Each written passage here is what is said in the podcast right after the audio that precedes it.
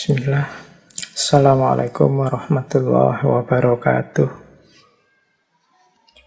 Bismillahirrahmanirrahim. Alhamdulillahirabbil alamin.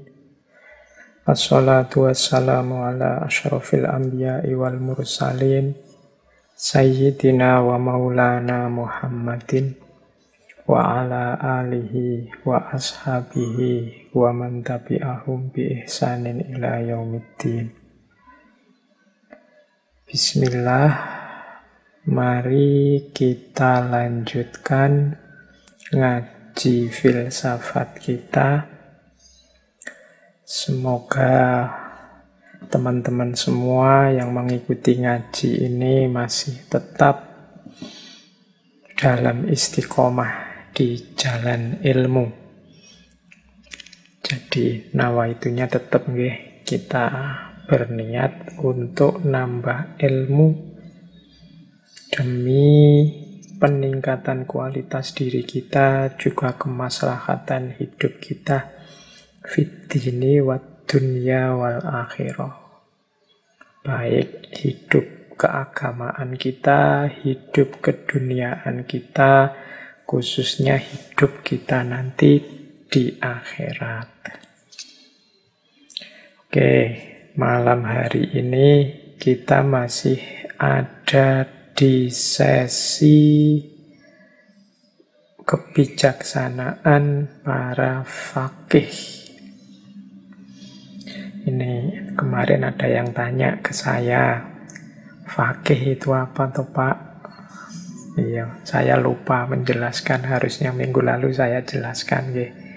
Jadi faqih itu kalau didefinisikan secara harafiah adalah orang yang paham, orang yang mengerti, atau secara umum kemudian faqih itu ya orang yang ngerti aturan dan syariat Islam. Orangnya namanya faqih. Nanti ilmunya, ilmunya disebut ilmu fikih. Nanti ada ayat yang populer sekali tentang hubungannya dengan faqih ini. Kalau tidak salah surat At-Taubah ayat seratus dua puluh dua. Jadi ayat ini isinya menyarankan harus ada sekelompok orang yang memang mengkhususkan diri memperdalam ilmu. Yo, kalimatnya pakai istilah fikih. Jadi wa makanal mu'minuna liyang firu kafah falaula nafarum min kulli firqatin minhum ta'ifatun liyatafaqahu fiddin waliyunziru qaumahum idza raja'u ilaihim la'allahum yahdharun. Kurang lebih seperti itu. Jadi tidak, ini sebenarnya ayat ini turun sehubungan dengan perang. Kalau diterjemahkan artinya tidak sepatutnya umat Islam itu semuanya ke medan perang. Jadi hendaknya setiap kelompok, setiap golongan di antara mereka ada beberapa orang, ta'ifah, beberapa orang yang memperdalam pengetahuan, memperdalam ilmu pengetahuan dalam agama.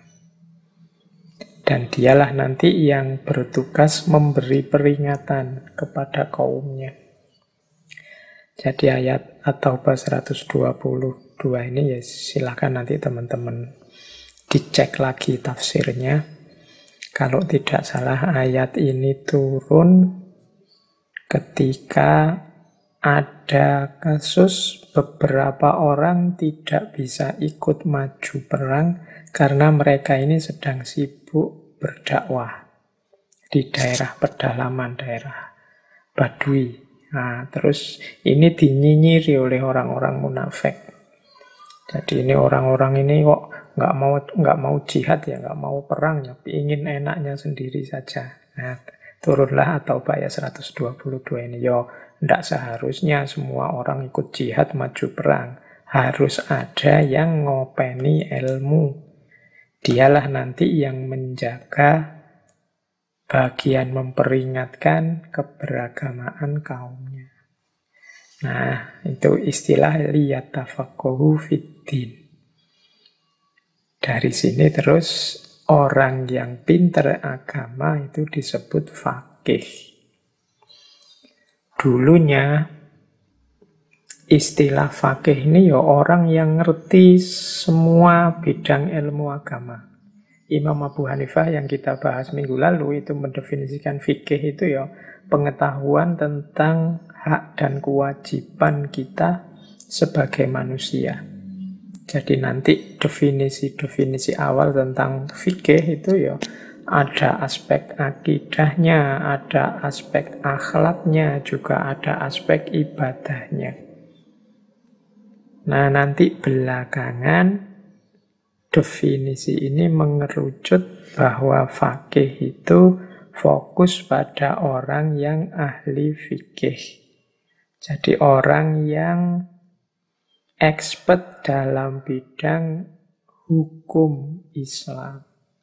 Ketentuan-ketentuan syariat yang sifatnya amali. Jadi yang mereka ini membahas tentang hukum-hukum dari perbuatan saat kita beragama. Yo, nanti ada halal, haram, sunnah, makruh, mubah, dan sebagainya. Ilmunya ilmu fikih, orangnya disebut faqih. Oke, jadi itu ya sedikit penjelasan kalau ada yang tanya apa sih faqih itu. Jadi orang, ya secara umum orang yang mengerti agama dan secara khusus orang yang ahli di bidang fikih. Baik, malam hari ini kita lanjutkan. Kalau minggu lalu kita bahas ulama besar mazhab Hanafi, Imam Abu Hanifah. Hari ini kita membahas ulama besar mazhab Maliki, yaitu Imam Malik. Ini tokoh besar yang luar biasa. Nama lengkap beliau adalah Abu Abdullah Malik bin Anas bin Malik bin Abi Amir bin Amr bin Haris. Beliau ini lahir di Madinah tahun tujuh ratus dua belas Masehi dan nanti wafat tahun tujuh ratus sembilan puluh enam Masehi. Imam Malik ini berasal dari keluarga terhormat, terpandang. Aslinya leluhurnya dari Yaman, tapi nanti pindah ke Madinah.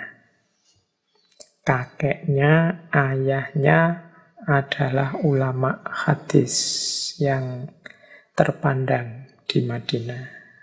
Sehingga nanti tidak heran Imam Malik ini keahlian utamanya adalah hadis. Beliau nanti nulis kitab yang luar biasa, judulnya Al-Muwatta. Nah, itu bidangnya hadis. Nah, sejak muda memang Imam Malik ini dikenal cerdas, pinter, tekun mencari ilmu, semangat sekali mencari ilmu. Bahkan ada cerita saking semangatnya beliau ini untuk biaya pendidikannya sampai menjual tiang rumahnya. Saya tidak tahu tiangnya seperti apa, tapi ada cerita seperti itu. Nanti beliau berguru pada ulama-ulama besar, khususnya dari kalangan tabi'in ahli hadis. Ya, mungkin ada nama-nama, saya sebut saja yang paling tidak teman-teman pernah mendengar. Syekh Nafi bin Abi Nu'aim, Ibnu Shihab Az-Zuhri, Abul Zinad, Yahya bin Said Al-Anshori, termasuk juga Imam Ja'far Al-Sadiq dan juga Rabi'ah Al-Ra'yu. Ini nama-nama guru-gurunya yo, di antara guru-gurunya yo, mestinya banyak sekali nama guru-guru beliau. Nah, sejak muda beliau ini sudah dinobatkan sebagai ulama, orang pintar, dan memang sepanjang hidup beliau, pengabdian beliau yang utama ya di ranah pendidikan. Bahkan nanti beliau ini sampai sempat mengajar empat orang khalifah Abbasiyah, ya waktu mudanya mestinya nih. Jadi mulai Al-Mansur, Al-Mahdi, Al-Hadi, juga Al-Ma'mun, ini semuanya pernah jadi muridnya Imam Malik. Ya murid yang teman-teman kenal ya mestinya Imam Syafi'i juga. Bahkan Imam Abu Hanifah juga sempat belajar pada Imam Malik. Oke, Imam Malik ini kabarnya orangnya tampan, tinggi, besar, ganteng. Bahkan ada riwayat beliau ini matanya biru, kayak orang-orang Eropa ya. Bisa dibayangkan gantengnya beliau ini. Nah, Imam Malik ini muridnya banyak, beliau terkenal sebagai orang yang lembut tapi tegas, orang yang sabar tapi berjiwa besar. Dulu minggu lalu kita cerita bagaimana Imam Abu Hanifah mengalami ujian, dicambuk, dipenjara. Imam Malik juga begitu. Imam Malik ini pernah, jadi ada cerita beliau ini pernah dicambuk oleh gubernur Madinah saat itu, namanya Ja'far. Ja'far ini keponakannya Khalifah Al-Mansur dari dinasti Abbasiyah. Nah, Ja'far ini memaksa, meminta seluruh penduduk Madinah untuk baiat kepada Khalifah. Nah, Imam Malik yang saat itu usianya masih muda sebenarnya, dua puluh lima tahun, Imam Malik ini mengeluarkan pendapat bahwa baiat yang dilandasi keterpaksaan, karena tadi Ja'far ini kan memaksa, hukumnya tidak sah. Dikiaskan dengan tidak sahnya orang cerai karena dipaksa atau terpaksa. Nah, ini Ja'far marah, meminta Imam Malik merevisi fatwanya. Tapi oleh Imam Malik ditolak. Akhirnya Imam Malik dihukum, dicambuk. Dicambuk tujuh puluh kali. Nah, berita ini nanti sampai ke Khalifah Al-Mansur. Oleh Khalifah Al-Mansur balik yang dimarahi Ja'far, karena Al-Mansur ini yo muridnya Imam Malik. Jadi Ja'far disuruh minta maaf, bahkan nanti Khalifah Al-Mansur minta Imam Malik untuk datang ke Baghdad, ke ibu kota, menjadi tokoh dan jadi penasehatnya. Khalifah juga ngirim uang tiga ribu dinar kalau Imam Malik ingin datang ke Baghdad. Tapi oleh Imam Malik undangan ini ditolak, tawaran jabatan ditolak, uangnya dikembalikan. Ya ceritanya penolakan ini nanti sebenarnya jadi awal lahirnya kitab Al-Muwatta. Kitab Al-Muwatta ini ditulis oleh Imam Malik atas permintaan Khalifah Al-Mansur. Karena Imam Malik tidak mau dibawa ke Baghdad untuk jadi penasehatnya, Khalifah minta Imam Malik untuk mengumpulkan hadis dan membukukan hadis.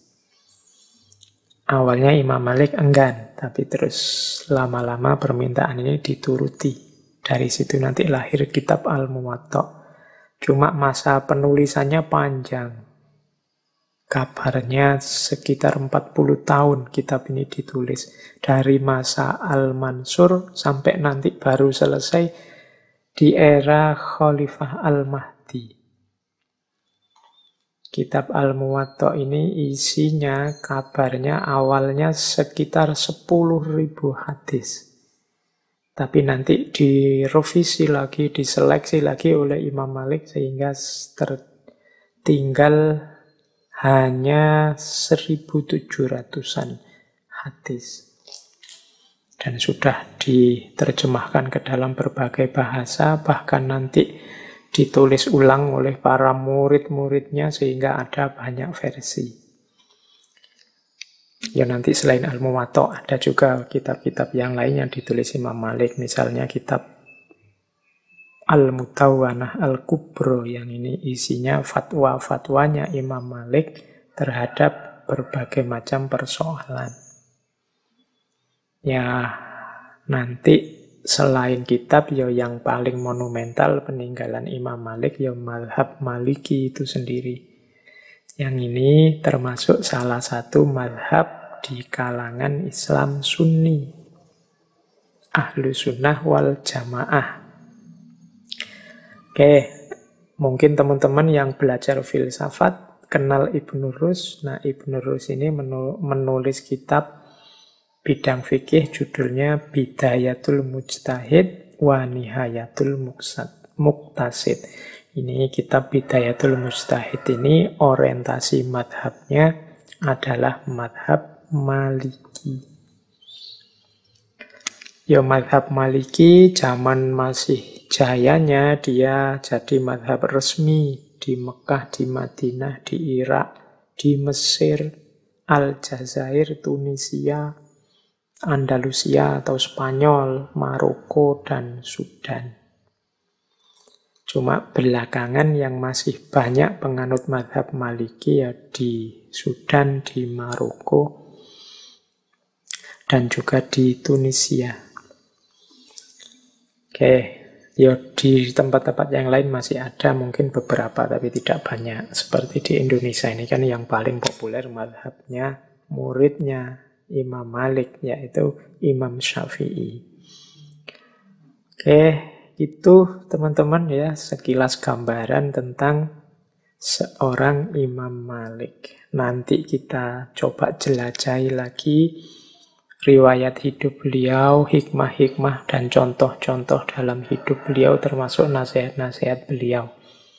Ya, meskipun kita belajar tentang imam fakih yang ahli fikih, cuma kita sesuaikan dengan model ngaji kita yang fokus pada hikmah. Untuk pikiran-pikiran dalam bidang fikihnya Imam Malik, ya monggo teman-teman belajar lagi, nyari ustadz, nyari guru yang sesuai.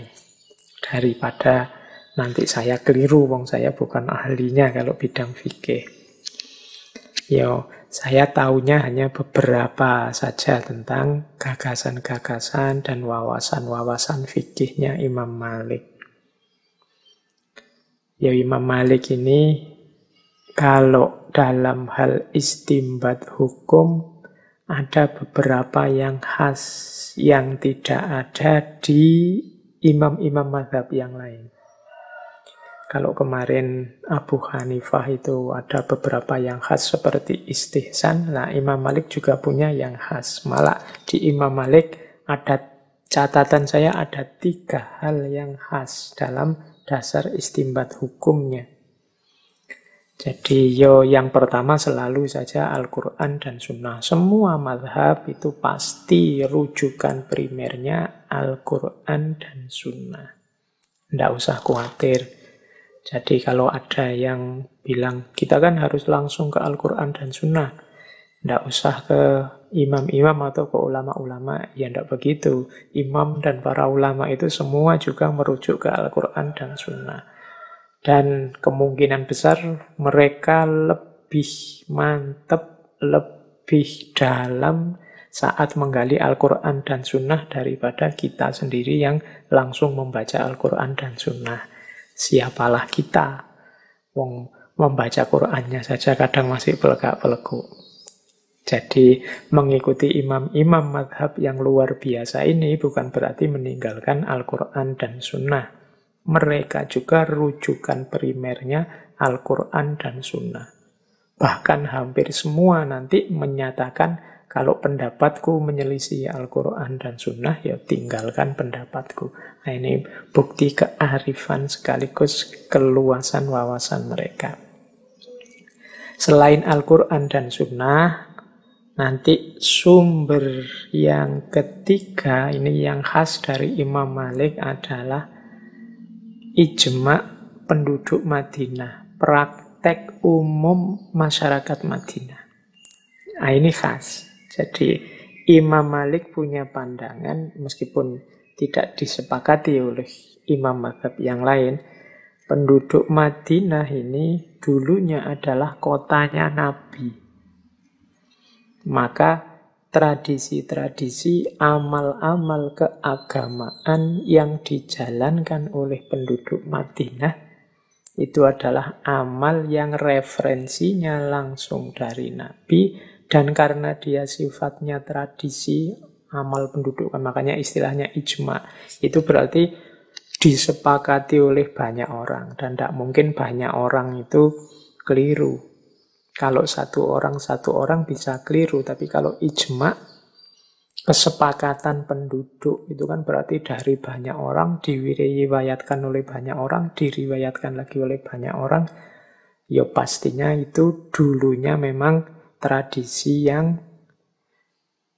termasuk sunnah, dicontohkan oleh Nabi. Makanya prakteknya penduduk Madinah oleh Imam Malik jadi rujukan dalam istinbat hukum. Jadi kalau dalam Al-Quran tidak ditemukan dalilnya, dalam hadis tidak ditemukan, ya coba dicek amal penduduk Madinah. Nah, itu juga bisa jadi istinbat untuk memutuskan hukum. Nah, penduduk Madinah yang mewarisi tradisi sunnah langsung dari Nabi. Kemudian ada juga dasar istinbat hukum yang khas dari Imam Malik, yaitu fatwa sahabat. Jadi sahabat ini diasumsikan adalah orang-orang yang dekat dengan Nabi. Yo istilahnya sahabat, tapi hakikatnya mereka ini adalah murid-murid. Orang-orang yang mendapat tuntunan langsung dari Nabi. Maka fatwanya sahabat oleh Imam Malik dipandang sebagai bagian dari yang bisa dipakai sebagai dasar istinbat hukum. Jadi kaulnya sahabat, pandangannya sahabat itu dianggap lebih kuat, lebih layak untuk dijadikan dasar istinbat hukum dibandingkan nanti sumber yang di bawahnya. Oke, nah ini khas juga Imam Malik. Ya, sumber yang di bawahnya nanti ada dua, kias sama maslahat. Tapi kalau ada fatwa sahabat, ya fatwa sahabat ini layak dijadikan dasar. Kalau ternyata di Al-Quran tidak ada, di Sunnah tidak ada, praktek amal penduduk Madinah tidak ada, fatwa sahabat juga tidak ditemukan, ya baru boleh melalui qiyas. Ya. Jadi qiyas itu memutuskan secara analogis, memutuskan satu hukum dengan dasar hukum yang lain, yang setara, yang mirip. Kemudian kalau qiyas kemarin di Abu Hanifah juga ada, nanti yang paling populer dengan metode qiyasnya Imam Syafi'i, muridnya Imam Malik. Nah, yang khas lagi, tadi kan ada praktek penduduk Madinah, ada fatwa sahabat, yang khas lagi, yang terakhir menurut saya dari Imam Malik adalah maslahah mursalah. Nah, ini khas, maslahat. Jadi kalau ada perbuatan, amal, tindakan yang Al-Quran atau sunnah tidak memerintahkan juga tidak melarang, tapi aktivitas ini membawa maslahat, membawa kebaikan untuk umat. Jadi kalau ditanya, loh, aktivitas semacam itu dalilnya mana? Qurannya mana? Hadisnya mana? Tidak ada. Tidak dilarang, juga perintahnya tidak ada. Tapi dia ini membawa maslahat. Nah, maslahat juga oleh Imam Malik boleh. Maslahat ini dijadikan dasar istinbat hukum. Ya, nanti yang ingin memperdalam sejauh mana, seperti apa maslahat yang boleh, syarat-syaratnya, dan macam-macam, ya monggo belajar fikih. Jadi, makanya dalam diskusi-diskusi tentang amal ibadah, tentang perbuatan kita sebagai seorang muslim, itu ternyata para ulama besar fikih itu dasarnya ya macam-macam, ya memang primernya Al-Quran dan Sunnah. Tapi kan saya bilang minggu lalu, realita situasi ini berkembang dinamis. Sehingga kadang-kadang kalau langsung pada Al-Quran dan Sunnah, kita kesulitan memutuskan dasar hukumnya. Makanya minggu lalu Imam Abu Hanifah ada istihsan. Sekarang Imam Malik ada maslahat. Di Imam Abu Hanifah bahkan ada urf, adat atau tradisi yang tidak bertentangan tentunya dengan Al-Quran dan Sunnah. Jadi ternyata yo maslahat bisa jadi pertimbangan hukum. Oh, ini memang Al-Qurannya tidak ada yang menyebut itu, tapi juga larangannya tidak ada. Tapi maslahatnya untuk umat luar biasa, membuat umat bersatu, membuat umat hidup. Kemudian amal ini bisa masuk kategori diperbolehkan kalau dalam fikih. Ini versinya Imam Malik. Oke, jadi yo makanya teman-teman sebelum menjudgment, menilai kalau dalam bidang fikih, amal perbuatan, amal peribadatan, ya memang harus ngerti ilmunya. Jangan berfatwa, jangan memvonis hukum siapa saja tentang apa saja kalau kita belum ngerti ilmunya. Bahkan minggu lalu kan Imam Abu Hanifah sampai bilang haram bagi orang yang memakai pendapatku untuk memvonis, untuk menjudgment tanpa tahu argumennya. Oke, jadi ini ya yang ingin memperdalam fikihnya Imam Malik, monggo dipelajari dari kitab-kitab fikih, rujukan-rujukan yang otoritatif. Malam ini kita belajar hikmahnya hidup dari beliau, sesuai versi ngaji kita. Baik, mari kita mulai. Bismillah, kita mulai nggih. Kita belajar kearifan-kearifan seorang Imam Malik. Yang ingin menyiap-nyiapkan minum dan macam-macam, monggo.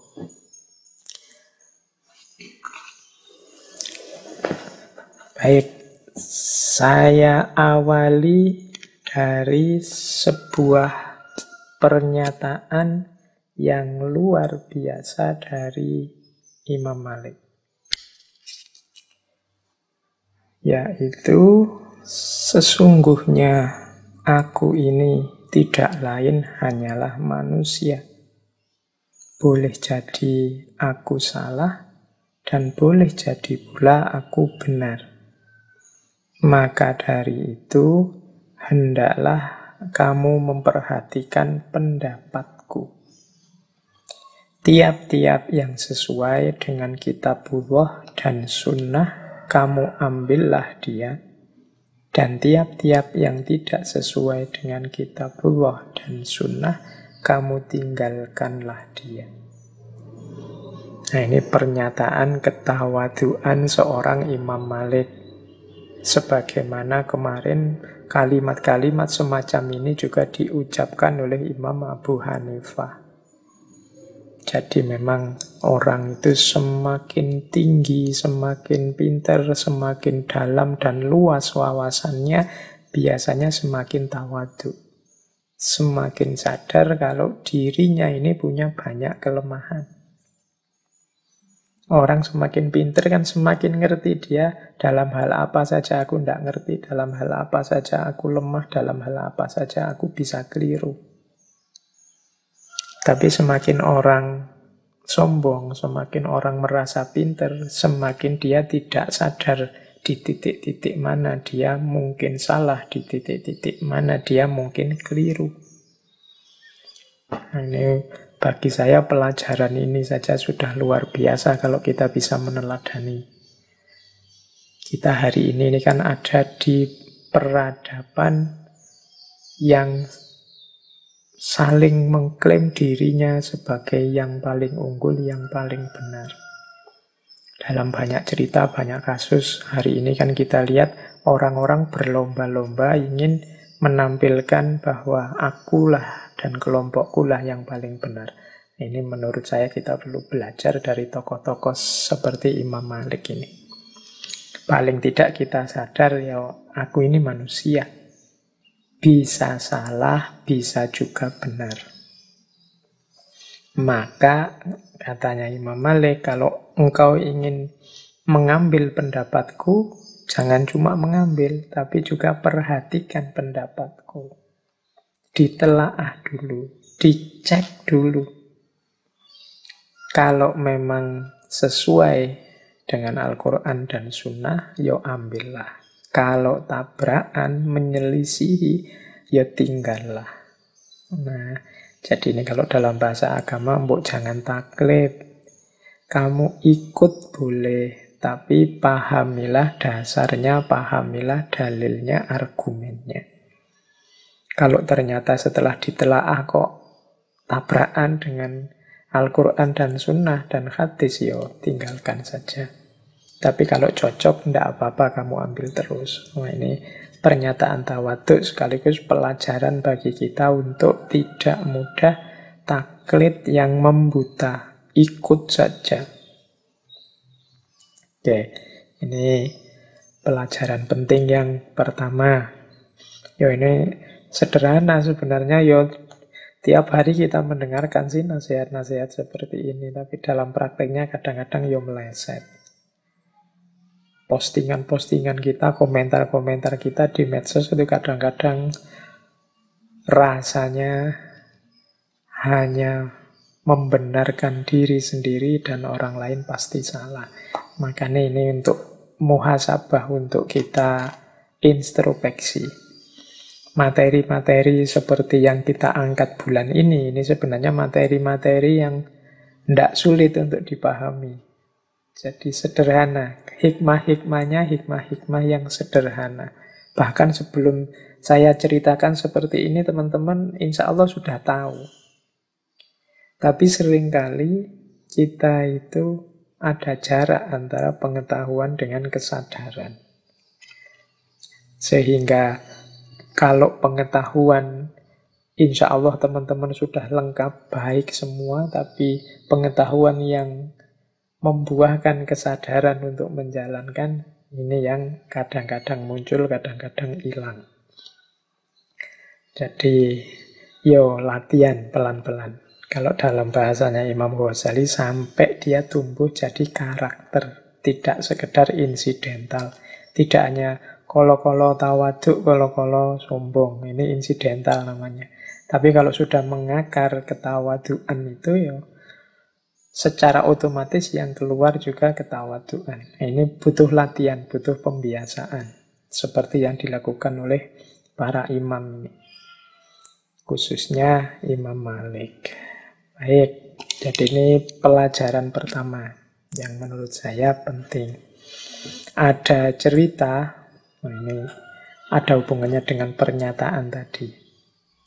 Jadi satu ketika Khalifah Abu Ja'far Al-Mansur, yang ini juga muridnya, ini dia tahu betapa dahsyatnya kepandaian, kepinteran, intelektualitas gurunya Imam Malik ini. Sehingga beliau ini satu ketika bermaksud untuk mewajibkan madhab Imam Malik kepada semua yang ada dalam kekuasaan dinasti Abbasiyah. Jadi pokoknya madhab resminya negara adalah Maliki. Kalau pakai bahasa sekarang mungkin begitu. Nah, Imam Malik ketika Khalifah Al-Mansur punya maksud seperti ini, ternyata Imam Malik keberatan. Kata Imam Malik, "Wahai Amirul Mukminin, jangan lakukan itu. Orang-orang sudah mengetahui banyak pandangan, mengetahui banyak hadis, dan meriwayatkan berbagai riwayat. Setiap orang mengambil apa yang telah ada dan mengamalkannya. Dan mereka berhutang kepada perbedaan pandangan manusia terhadap para sahabat Rasulullah dan lainnya. Sesungguhnya berat sekali mencegah manusia dari apa yang sudah mereka yakini. Karena itu, biarkan manusia menjalankan apa yang sudah dianutnya dan apa yang dipilih oleh setiap penduduk negeri untuk diri mereka sendiri." Jadi menurut Imam Malik, janganlah orang-orang jangan diwajibkan mengikuti pikiran saya. Sebelum saya sudah banyak pandangan, sebelum saya sudah banyak riwayat-riwayat, sudah banyak hadis beredar. Setiap orang juga sudah punya posisi, sudah punya pilihan, pandangan sendiri-sendiri. Untuk mengubah agar mereka ganti pandangan itu berat. Pasti nanti akan terjadi pemaksaan-pemaksaan atau orang terpaksa karena yang perintah khalifahnya. Jadi katanya Imam Malik, biarkan saja orang dengan keyakinannya masing-masing. Yo, yang penting biarkan mereka bebas belajar, bebas memilih, bebas mencari apa yang cocok untuk mereka. Kalau memang menurut mereka gagasan-gagasan Imam Malik ini sesuai, cocok, bagus, ya insya Allah mereka akan pindah ke mazhab Maliki. Kalau tidak, ya tidak masalah. Nah, ini nanti nyambung dengan pernyataan sebelumnya. Wong saya ini juga manusia biasa yang bisa keliru meskipun juga bisa benar. Jadi ini salah satu contoh bagaimana tawaduknya seorang Imam Malik. Kita hari ini kan kadang-kadang ingin kalau pikiran kita, gagasan kita itu diterima, disetujui, di-A C C oleh semua orang. Semakin banyak orang yang setuju dengan pikiran kita, kita semakin senang. Tapi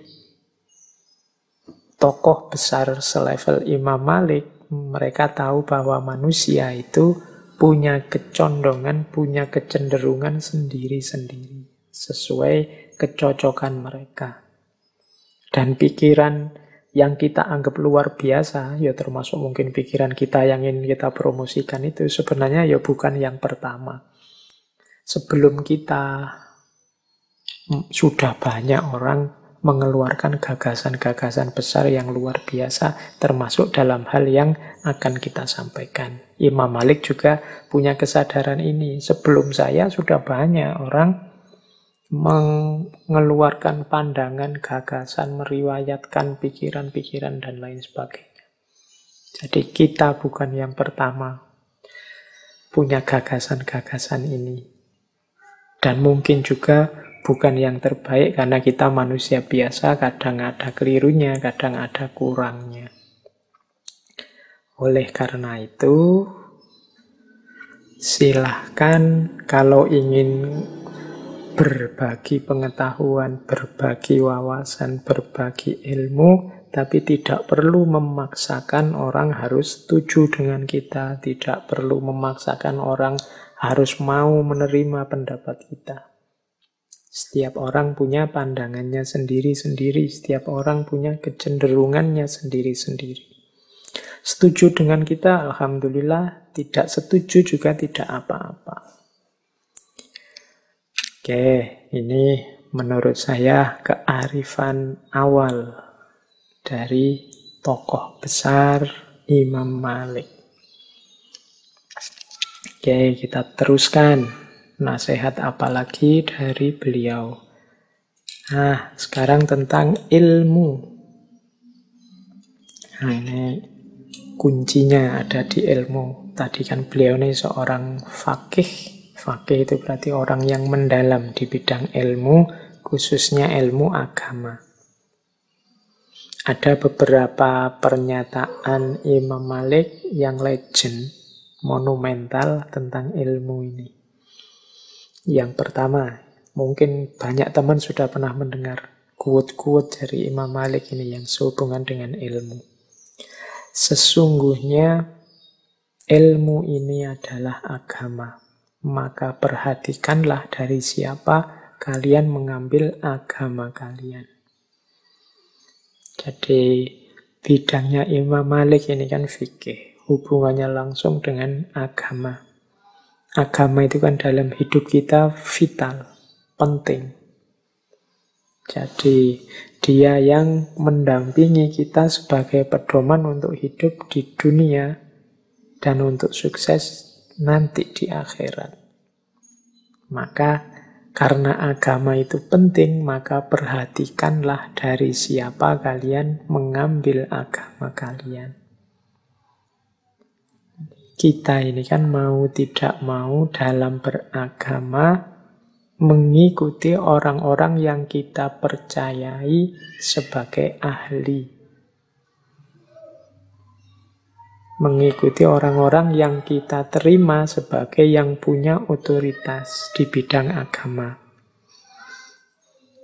Yo, kecuali teman-teman sendiri merasa pinter mungkin. Merasa levelnya mujtahid misalnya, itu baru beraktivitas sendiri. Tapi sebagian besar kita kan mengikuti dalam beragama. Meskipun bilangnya kembali pada Al-Quran dan hadis atau Al-Quran dan sunnah, wong kalau orang seperti kita ini kan ya mengakses langsung Al-Quran dan sunnah ya kadang tidak paham atau bahkan yang lebih bahaya lagi salah paham. Maka jalan terbaik kan mengikuti para ulama, mengikuti tokoh-tokoh yang memang ahlinya. Nah, oleh karena itu, perhatikan dari siapa engkau mengambil agamamu. Orang yang akan kamu ikuti, yang akan kau jadikan kiblat, itu cermati benar. Jangan sampai keliru dari segala aspeknya. Karena kalau keliru, berarti yang rusak adalah agama kita. Karena kita mengambil agama secara keliru dari orang yang keliru. Nah, ini kalimatnya populer sekali, perhatikanlah dari siapa kalian mengambil agama kalian. Dari siapa engkau mengambil agamamu. Jadi, ini rumus untuk kita hati-hati. Ya coba mulai sekarang, ini teman-teman semua kan punya idola-idola, punya rujukan-rujukan dalam beragama. Coba ditelusuri selama ini yang diikuti siapa. Sudah cocok apa belum? Alhamdulillah kalau sudah cocok. Tapi kalau masih ada keraguan-keraguan ya ditelaah lagi, diteliti lagi. Jangan sampai kita mengambil agama secara salah dari orang yang salah. Oke, itu yang pertama tentang ilmu. Nah, yang kedua, kata Imam Malik, sehubungan dengan ilmu lagi, ini ada pernyataan yang populer sekali. Bukanlah dikatakan ilmu suatu pengetahuan yang diperoleh dengan banyak riwayat. Ilmu adalah cahaya yang diletakkan Allah dalam hati. Nah, jadi mengumpulkan riwayat, belajar dari tokoh-tokoh, mencari referensi-referensi. Ini upaya kita. Yang upaya ini tidak jaminan berbuah. Upaya ilmiah kita tidak jaminan melahirkan ilmu. Kalau dia memang hasilnya adalah ilmu, itu adalah cahaya yang diberikan Allah di dalam hati kita. Ini, ini kalau diuraikan panjang. Kalau saya bilang ilmu di sini, tidak sekedar informasinya. Kalau sekedar informasi ilmiah, informasi pengetahuan, bahwa kita harus sabar, bahwa kita harus tawaduk, bahwa kita harus menghargai orang lain. Ini sebenarnya masih informasi. Ilmu yang sejati itu cahaya yang diletakkan oleh Allah dalam hati. Berarti apa? Ilmu yang sejati itu menerangi hidup kita, menerangi hati kita. Berarti tidak sekedar informasi, tidak sekedar apalan konsep, hafalan teori. Tapi ilmu adalah sesuatu yang menerangi hidup, membuat hidup kita bercahaya. Ilmu yang semacam ini adalah bukti anugerahnya Allah ke dalam hati kita. Bukti kita nyambung, kita berhubungan dengan Allah. Jadi makanya setiap kali mendapat ilmu dengan kesadaran bahwa ilmu ini adalah cahaya untuk meningkatkan kualitas hidup kita, untuk menerangi jalan kita menuju Allah, harusnya kita segera bersyukur. Ya, mungkin kita selama ini dapatnya baru informasi-informasi. Belum ilmu, kalau itu memang masih levelnya riwayat. Nah, yang sejati ilmu itu dia bentuknya cahaya. Ya mudahnya dia manfaat untuk hidup kita, dia maslahat untuk masyarakat kita. Cahaya itu kan mencahayai, dalamnya juga mencahayai sekitarnya. Jadi baru bisa dikatakan ilmu kalau dia cahaya yang diletakkan Allah dalam hati kita.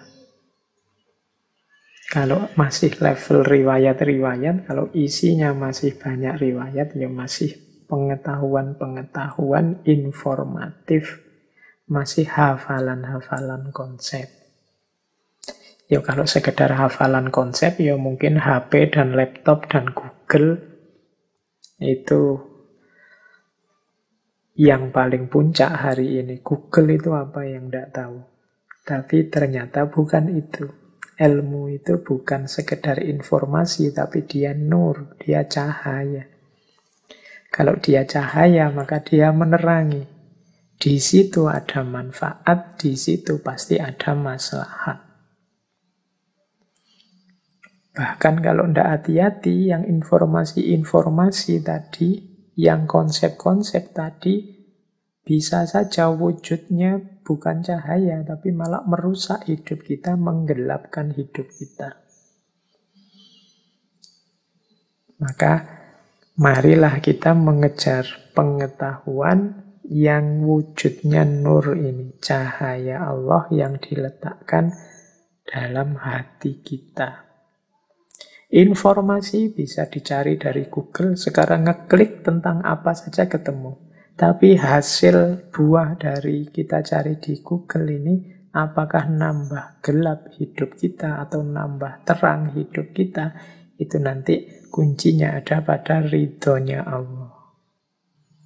Inilah yang ingin dipesankan, ingin dinasihatkan oleh Imam Malik. Bukanlah dikatakan ilmu suatu pengetahuan yang diperoleh dengan banyak riwayat. Ilmu adalah suatu cahaya yang diletakkan Allah dalam hati. Oke. Quote selanjutnya yang ketiga ini juga populer sekali kalimat ini. Pelajarilah adab sebelum mempelajari ilmu. Jadi adab itu buahnya akhlak. Akhlak kalau dia terpuji, buahnya juga adab yang terpuji. Saya sering mengilustrasikan akhlak itu ya, kalau di Imam Ghazali kan sifatnya karakter, apa yang tertanam dalam diri. Jadi dia adalah wajah batin kita, itu akhlak. Jadi akhlak itu kan dari kata dasar kholak. Kholak itu ciptaan. Nah, kita ini punya dua unsur, kholak dan khuluk. Kholak itu lahiriahnya, khuluk itu batinnya. Jadi wadah batin kita, wajah batin kita itu akhlak. Nah, kenapa sih kok harus adab sebelum ilmu? Ini kalau pakai bahasa yang berbeda, siapkan dulu wadahnya sebelum diisi. Jadi kalau wadahnya beracun, diisi barang jernih pun yang jernih akan jadi beracun. Jadi membereskan adab, membereskan akhlak itu seperti membereskan wadahnya dulu sebelum diisi. Kalau wadahnya baik, isinya baik, yo isi ini bisa kita manfaatkan untuk yang baik-baik. Tapi kalau wadahnya rusak, wadahnya kotor, meskipun diisi dengan yang baik, yo yang baik yang diisikan tadi akan ikut kotor. Kalau embernya berdebu, banyak kotorannya, air jernih yang kita masukkan akan ikut jadi kotor, akan ikut jadi tercemar. Nah, dengan logika ini, maka sebelum memasukkan ilmu ke dalam diri kita, siapkanlah wadahnya, yaitu jiwa kita, batin kita. Wajah batin kita itu kan khuluk, akhlak tadi. Jadi bereskan akhlak dulu sebelum mempelajari ilmu. Karena begitu ilmu yang positif, yang baik masuk, dia akan dikelola sesuai dengan apa yang ada dalam diri kita. Inilah mengapa kadang-kadang ada orang yang, loh, dia juga baca kitab kuningnya luar biasa loh, dia guru-gurunya luar biasa loh. Mungkin pernah belajar agama sekian puluh tahun. Tapi sekarang kok gayanya begitu ya, kok keluarnya begitu ya, kok rasanya keras ya, kasar ya, kok rasanya isinya kok menyakitkan hati terus ya kalau dia ngomong dan seterusnya. Itu mungkin tidak salah gurunya, tidak salah kitabnya, tidak salah lembaga tempat dia menimba ilmu. Mungkin wadahnya belum disiapkan dulu. Sehingga yang baik-baik yang masuk jadinya rusak. Itu kalau teman-teman mengulang dulu rekamannya ketika kita belajar Bidayatul Hidayahnya Imam Ghazali. Jadi ini termasuk yang yazdad ilman walam yazdad hudan. Banyak orang yang ilmunya nambah, tapi hidupnya tidak semakin dapat hidayah, tidak semakin baik. Ilmu yang hadir dalam dirinya jadi alat untuk kerusakan-kerusakan, kemudharatan yang dia lakukan. Ilmunya jadi justifikasi terhadap yang tidak baik, yang kotor yang dia lakukan. Karena ilmu yang baik ini ternyata masuk ke wadah yang kotor. Biar wadahnya baik, ya dibereskan dulu akhlaknya, dibereskan dulu adabnya. Jadi pelajarilah adab sebelum mempelajari ilmu. Yo, kadang-kadang kita kan di ngaji filsafat ini dapat banyak sekali wawasan. Lu itu wawasan sebanyak itu kalau wadahnya tidak bagus. Yo, ilmu yang bagus-bagus itu kita peralat untuk kepentingan kita yang tidak mesti bagus. Karena ternyata wadah kita belum terlalu bersih. Oke, semoga bisa ditanggap yang saya sampaikan ini. Jadi ini tidak semata-mata pelajaran akhlak, tapi juga akhlak yang berhubungan dengan ilmu. Semacam menyiapkan tempatnya untuk kehadiran ilmu yang itu terpuji. Terus, ada lagi quote yang ini juga populer dari Imam Malik. Tidak sepantasnya seorang yang berilmu membicarakan satu pengetahuan pada orang yang tidak menaatinya. Karena itu adalah penghinaan kepada kemuliaan ilmu. Oh, ini mungkin sindiran pada kita ya. Kita ini kan sering cerewet. Baru ngerti sedikit saja semua orang ingin kita ceramahi, ingin kita beritahu. Tidak masalah sih dari sisi semangat kita untuk menyebarkan kebaikan. Tapi hati-hati.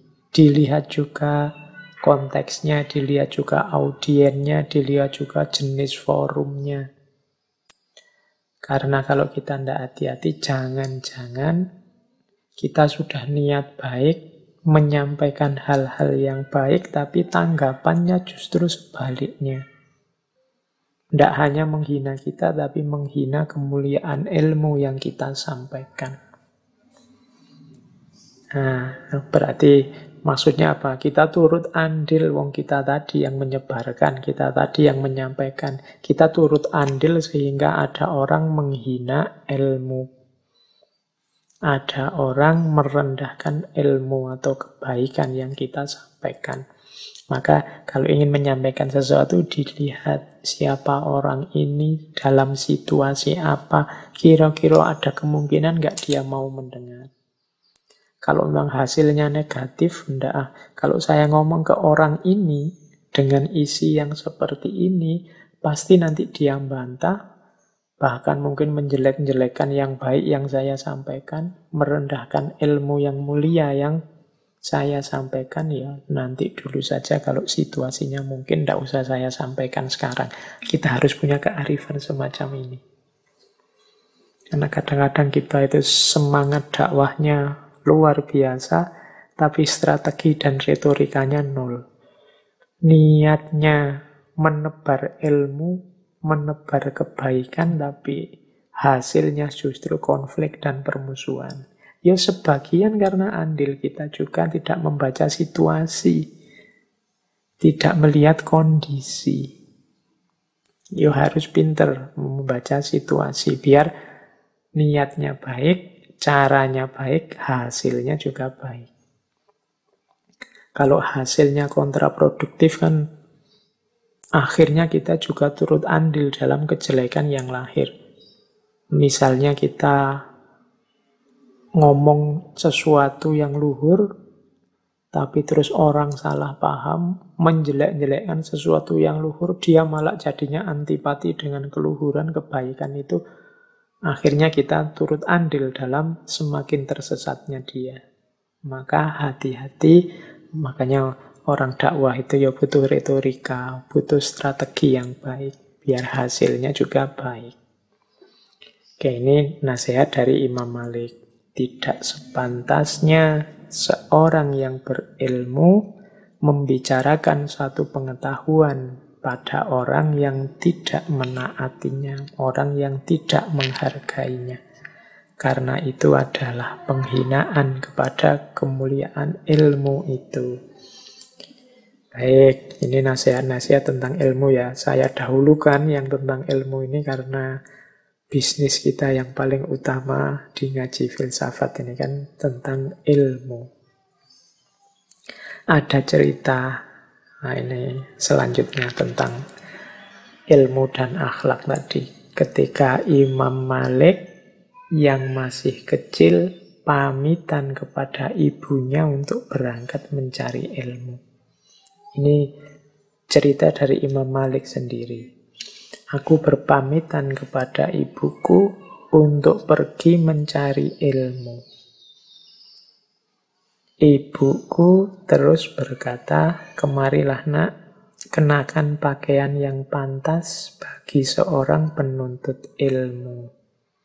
Jadi anaknya yang mau berangkat ini dipanggil lagi, "Coba sini, kamu pakai pakaian yang pantas dong. Kemudian ibu mengenakanku pakaian yang baik, juga memakaikan peci di kepalaku dan memasangkan sorban. Lalu berkata, nah, sekarang pergilah pada gurumu Rabi'ah untuk menuntut ilmu.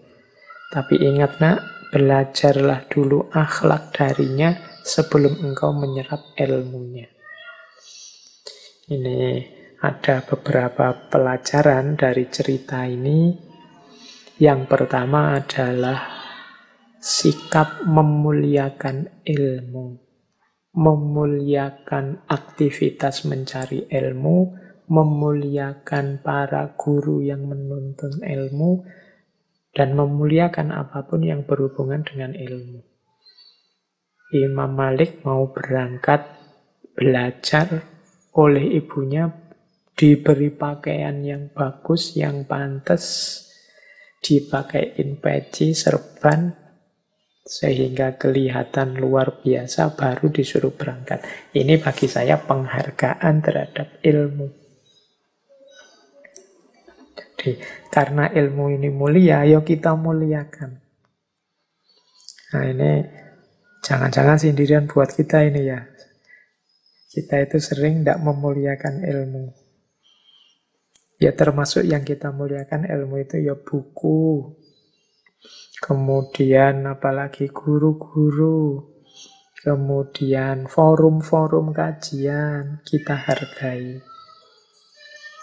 Jadi gunakan pakaian yang baik, gunakan kostum yang mendukung.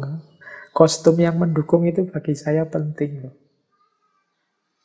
Jadi kayak apa ya, kayak prajurit tentara itu kalau mau bertempur, bajunya kan seperti itu. Sebenarnya pakai baju biasa saja ya bisa. Tapi begitu kostumnya mendukung kan rasanya beda. Semangatnya beda. Jiwanya berubah kalau pakainya ganti. Maka mencari ilmu sebenarnya juga begitu. Ayo dibiasakan kalau memang mungkin ya teman-teman. Misalnya mau membaca, mau ikut kajian. Pokoknya hal-hal yang berhubungan dengan ilmu. Kita hormati diri kita, kita hormati ilmunya. Pakai baju yang pantas. Kemudian mungkin duduk juga posenya yang bagus. Itu di antara penghargaan pada ilmu. Jadi insya Allah nanti ada pengaruh terhadap jiwa. Jadi ada pengaruh, mungkin semangatnya jadi berbeda, mungkin gairahnya semakin meningkat untuk belajar dan lain sebagainya. Tapi kalau kita sambil iseng saja ya mungkin hasilnya tidak sebesar kalau kita serius. Membaca buku kalau serius misalnya kita pakai baju. Kalau Imam Malik itu terbiasa pakai baju-baju yang dalam tanda petik, sukanya pakai baju yang mewah dalam rangka menghormati ilmu. Jadi suka memakai wangi-wangian, mirip dengan Imam Abu Hanifah yang kita ceritakan minggu lalu. Nah ini ada efeknya, ada asarnya. Jiwa kita seakan-akan dilatih, ini penting loh, ini serius loh, maka jangan iseng. Itu kan berbeda kalau kita sikapnya iseng. Mungkin sambil membaca, sambil tidak pakai baju, sambil kelesetan, sambil garuk-garuk, sambil itu, itu kan rasanya berbeda. Dengan kalau kita baca dengan serius. Nah ini pelajaran dari kisahnya Imam Malik ini. Ibunya ngerti, maka diberi baju yang bagus, diberi kostum yang bagus, baru diizinkan keluar rumah. Baru terus silahkan sekarang berangkat menuntut ilmu, tapi dipesankan lagi, dahulukan akhlak. Belajar dulu akhlaknya sebelum engkau menyerap ilmunya. Sama seperti yang saya sampaikan tadi ya, dahulukan akhlaknya sebelum ilmunya. Siapkan dulu wadahnya, baru dituangi ilmu yang berharga, ilmu yang mulia. Oke, baik, kita lanjutkan. Nah, ini nasihat dari Imam Malik. Tentang ilmu juga, katanya Imam Malik, ilmu tidak boleh diambil dari empat orang. Yang pertama, orang bodoh yang nyata kebodohannya. Yang kedua, sohibul hawa, pengikut hawa nafsu, yang mengajak agar mengikuti hawa nafsunya. Yang ketiga, orang yang suka berdusta dalam berbicara, meskipun dia tidak pernah berdusta atas nama Rasulullah Shallallahu Alaihi Wasallam.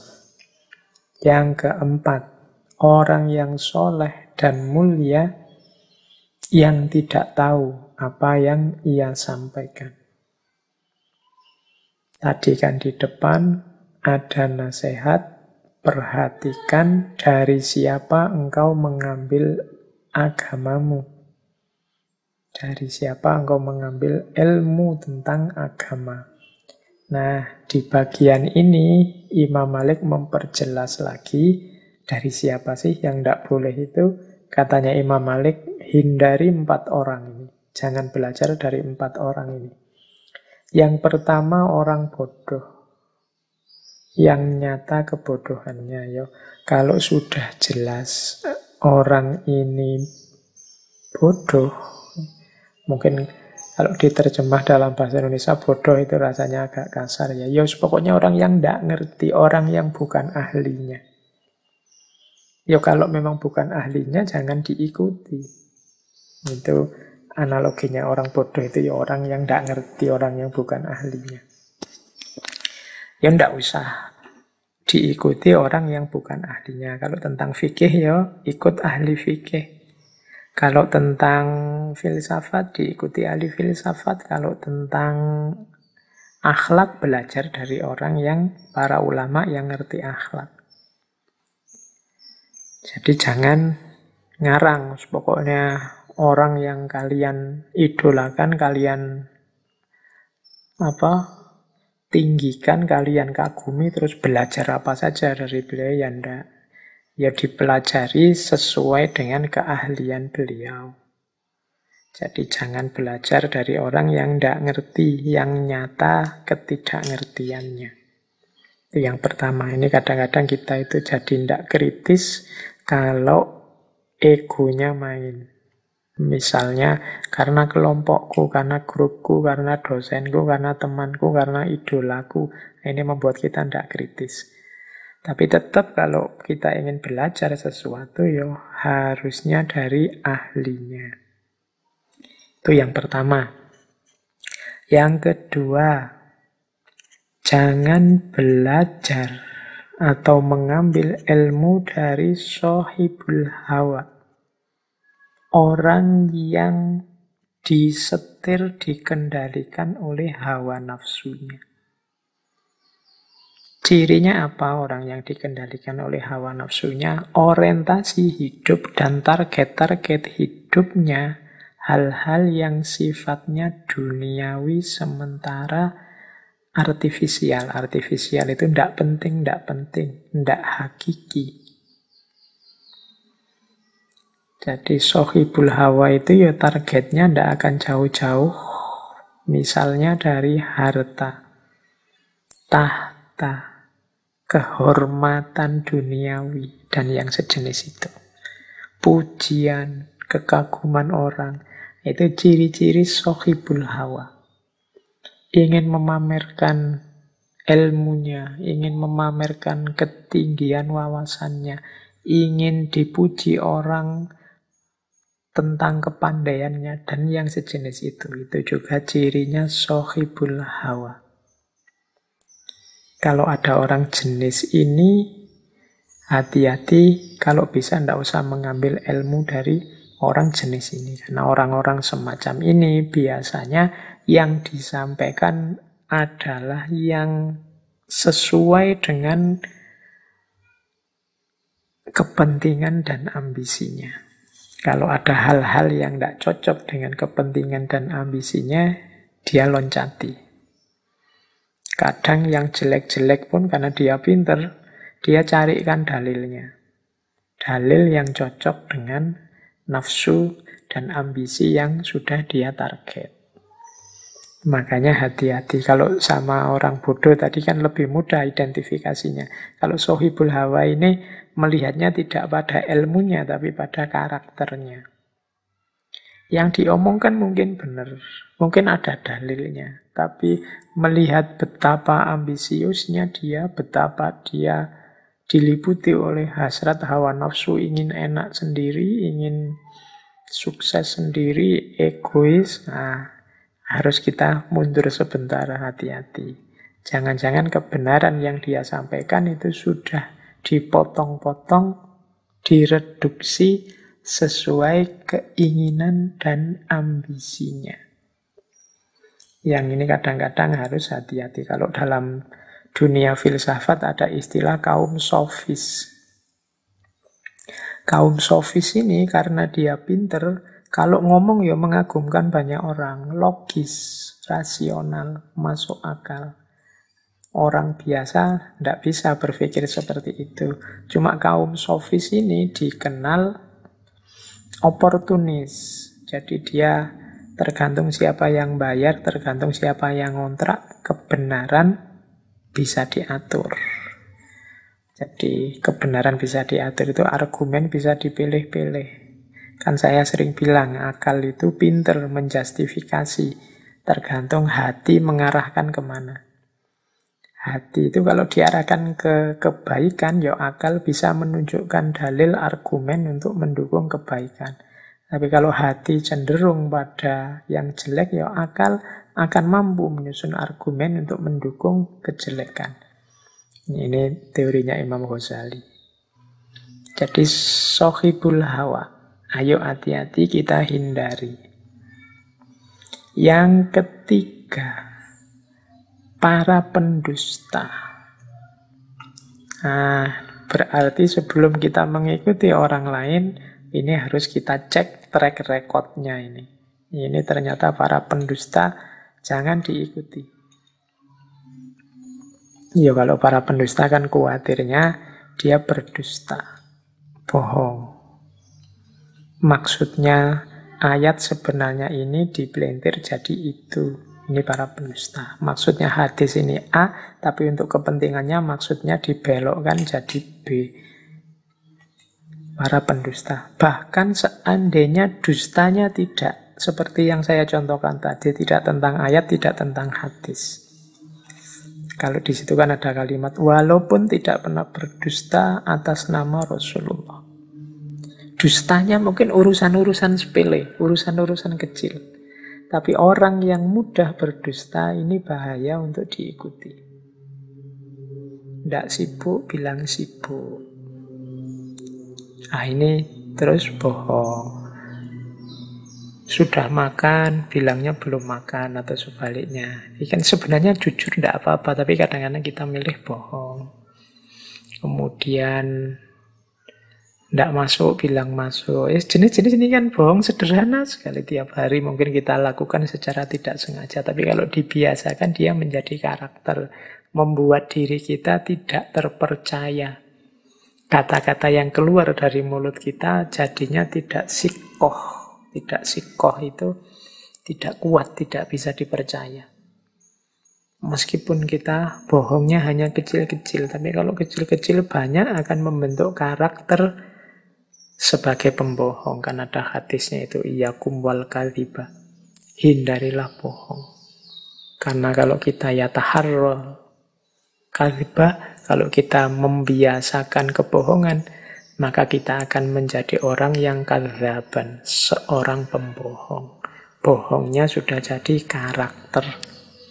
Orang yang bohongnya sudah jadi karakter itu ya, kalau dia berbohong tidak ada rasanya, sudah biasa saja.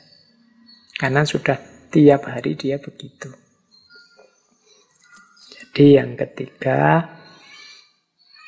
jangan mengambil ilmu dari para pembohong.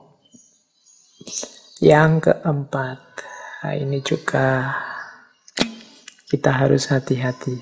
Kalau ini sebenarnya baik, tapi ternyata ya, orang soleh, orang mulia menyampaikan kebaikan, tapi dia sendiri tidak tahu dengan yang dia sampaikan. Dia sendiri tidak paham dengan apa yang dia sampaikan.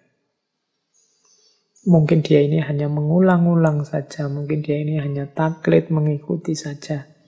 Ini juga katanya Imam Malik, harus hati-hati kita ikuti. Kalau dalam bahasa filsafat, orang ini sebenarnya baik, cuma tidak kritis. Cuma dia tidak ingin paham dasarnya, te, argumennya dari yang dia sampaikan. Pokoknya baik disampaikan, baik disampaikan. Dia tidak mendalami. Nah, ini juga harus hati-hati, karena setiap pernyataan, setiap apa dalil yang disampaikan, setiap pendapat yang disampaikan, itu kan harus ngerti benar dasarnya. Tidak sekedar mindah kata, dari tokoh A kita sampaikan ulang. Jadi ini kita juga harus hati-hati kalau ada orang hanya peniru, hanya follower, pengikut. Jadi empat orang yang harus kita hati-hati dalam mengambil ilmu dari mereka, kalau bisa ya dihindari. Yang pertama orang bodoh, yang kedua pengikut hawa nafsu dan kepentingan. Yang ketiga, orang yang suka berdusta. Dan yang keempat, orang yang tidak tahu dia itu sebenarnya ngomong apa. Dia sendiri tidak paham. Nah, ini empat orang yang kita harus hati-hati dalam mengambil ilmu. Karena tadi ya, ini katanya Imam Malik di atas tadi, loh, ini urusan agama, maka hati-hati dari siapa engkau mengambil agamamu. Terus kita lanjutkan. Sekarang ada juga nasihat beliau tentang zuhud. Ada dua kalimat dari Imam Malik yang berhubungan dengan zuhud. Yang pertama kata Imam Malik, apabila seseorang itu zuhud, Allah akan memberi nikmat kepadanya. Yang kedua, zuhud itu bukan ketiadaan harta, namun mengosongkan hati darinya. Ini dua kalimat untuk jadi bahan kita muhasabah. Jadi orang zuhud itu orang yang hatinya tidak terikat, tidak tergoda oleh dunia. Katanya Imam Malik, justru sebaliknya orang yang tidak terikat dan tidak tergoda ini akan mendapatkan nikmat dari Allah. Mungkin kalau pakai bahasa lain, kalau engkau tidak mengejar dunia, dunia yang mengejarmu. Ya tentunya atas seizin Allah. Jadi dengan cara zuhud kita bisa semakin dekat dengan Allah, hati kita tidak sibuk dengan dunia, dan ternyata dunia yang mengejar kita, Allah yang mencukupkan dan memberi nikmat dalam hidup kita. Nah, ini mental semacam ini adalah mentalitas zuhud. Ya mungkin agak beda dengan kita, kalau kita ini kan masih banyak takut-takutnya dalam hal duniawi. Takut kalau besok tidak dapat pekerjaan, misalnya teman-teman mahasiswa. Takut apa cukup gajiku sekian, misalnya yang sudah punya pekerjaan. Takut kira-kira nanti saya bisa dapat jodoh apa enggak ya, misalnya yang jomblo. Ketakutan-ketakutan semacam ini menunjukkan kita belum masuk dalam kualifikasi orang yang zuhud. Orang yang zuhud itu enggak ada takutnya kalau urusan duniawi. Jadi kalau urusan dunia, mau apapun yang terjadi, seorang yang zuhud itu akan ridho. Tapi bukan berarti tidak mau bekerja, bukan berarti tidak mau kaya. Kalau mau kaya, oke saja. Bekerja ya dilakukan sepenuh hati sebagai tanggung jawab kemanusiaan dan tanggung jawab ketuhanan. Tapi hasilnya apa, buahnya seperti apa ya, tidak jadi ukuran, tidak jadi hitungan. Satu-satunya ukuran dan hitungan hanya ridhonya Allah. Mental semacam ini namanya mental zuhud. Imam Malik itu imam yang kaya. Tadi saya ceritakan beliau ini suka menggunakan baju-baju yang mewah. Tapi kekayaan tidak nempel di hatinya. Ada beberapa kisah ini saya bawa ya. Misalnya ini ada contoh. Ada ceritanya Imam Malik. Jadi Imam Malik ini punya tabiat kalau orang memberi hadiah, ya diterima. Tapi hadiah itu tidak membuatnya terikat, tidak membuatnya terpengaruh, bahkan kalau mungkin dikembalikan lagi. Jadi ada cerita, suatu hari beliau ini oleh wali kota Madinah diberi hadiah kuda yang indahnya luar biasa, pelananya mahal. Nah, kuda ini oleh beliau diikat di depan masjid. Wah, semua orang kagum, termasuk Imam Syafi'i. Imam Syafi'i melihat kuda itu, wah luar biasa ini guru. Kudanya tangkas sekali, kudanya hebat sekali. Imam Malik tiba-tiba saja bilang, huwalak.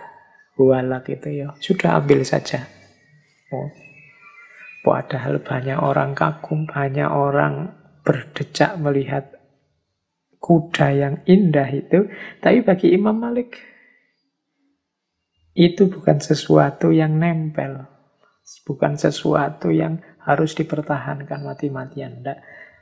Tidak kok Imam Syafi'i dicarikan kudanya yang lain yang tidak selevel itu ya tidak. Ada orang suka langsung diberikan saja. Itu menunjukkan dunianya tidak nempel. Loh, tapi kan pemberiannya masih diterima. Ya, pemberian diterima itu kan kemungkinan dalam rangka membahagiakan orang yang memberi. Jangan lupa, kebahagiaan itu tidak cuma saat diberi, tapi kebahagiaan lebih besar itu kebahagiaan memberi. Maka memberi kesempatan orang untuk bahagia dengan berbagi itu bagi saya juga termasuk kebaikan. Jadi kadang-kadang kan banyak kita yang melihat para ulama itu loh, pekerjaannya apa sih? Kemudian kita vonis mereka, wah mereka itu cuma nunggu sangunya dari orang-orang yang sowan, orang-orang yang datang. Insya Allah para ulama itu mentalnya seperti Imam Malik ini. Pemberian akan selalu diterima dengan pertimbangan bahwa orang memberi itu punya kebahagiaannya sendiri. Orang memberi itu ada kepuasannya sendiri. Plus pemberian itu tidak akan nempel, tidak akan melekat ke mereka. Kalau saat itu juga ada orang butuh, pasti pemberian tadi akan diberikan pada yang butuh. Sebagaimana Imam Syafi'i begitu lihat kendaraan yang luar biasa, ya langsung sama Imam Malik, ya sudah kalau kamu suka, hualah, ambil saja. Kuda itu buatmu. Nah, ini contoh sikap yang tidak terikat oleh dunia. Ini yang disebut mental zuhud. Kaya raya tapi batinnya adalah batin yang zuhud. Ada cerita lagi. Satu ketika Imam Malik ini dikirimi uang seribu dinar oleh Khalifah Al-Hadi. Nah, Imam Malik sudah curiga ini karena yang memberi Khalifah. Mesti ada pamrihnya. Nah, dalam kasus seperti ini, oleh Imam Malik, uang ini disimpan baik-baik, tidak disentuh sedikitpun. Suatu ketika khalifah datang ke Madinah. Setelah menunaikan ibadah haji, mengunjungi Imam Malik.